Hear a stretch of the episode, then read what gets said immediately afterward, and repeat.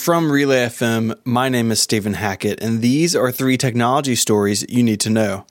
The open source content management system Drupal has a highly critical security bug that could leave over a million websites vulnerable to attack. Drupal versions 6, 7, and 8 could be hacked remotely via input validation bug, but patches are rolling out now.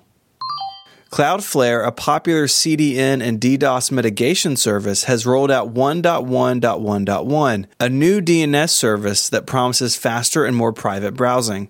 Cloudflare says that the free service makes it harder for ISPs to sell your browsing data and that it will not be logging any information about its users. April Fool's Day is always a terrible day to be on the internet. Each year, brands try to be funny, and this year was no different. In a co branded joke, 23andMe offered a DNA test that would help you pick the right model of Lexus to drive. Meanwhile, Netflix announced that it acquired Seth Rogen, not just his next work, but the comedian himself.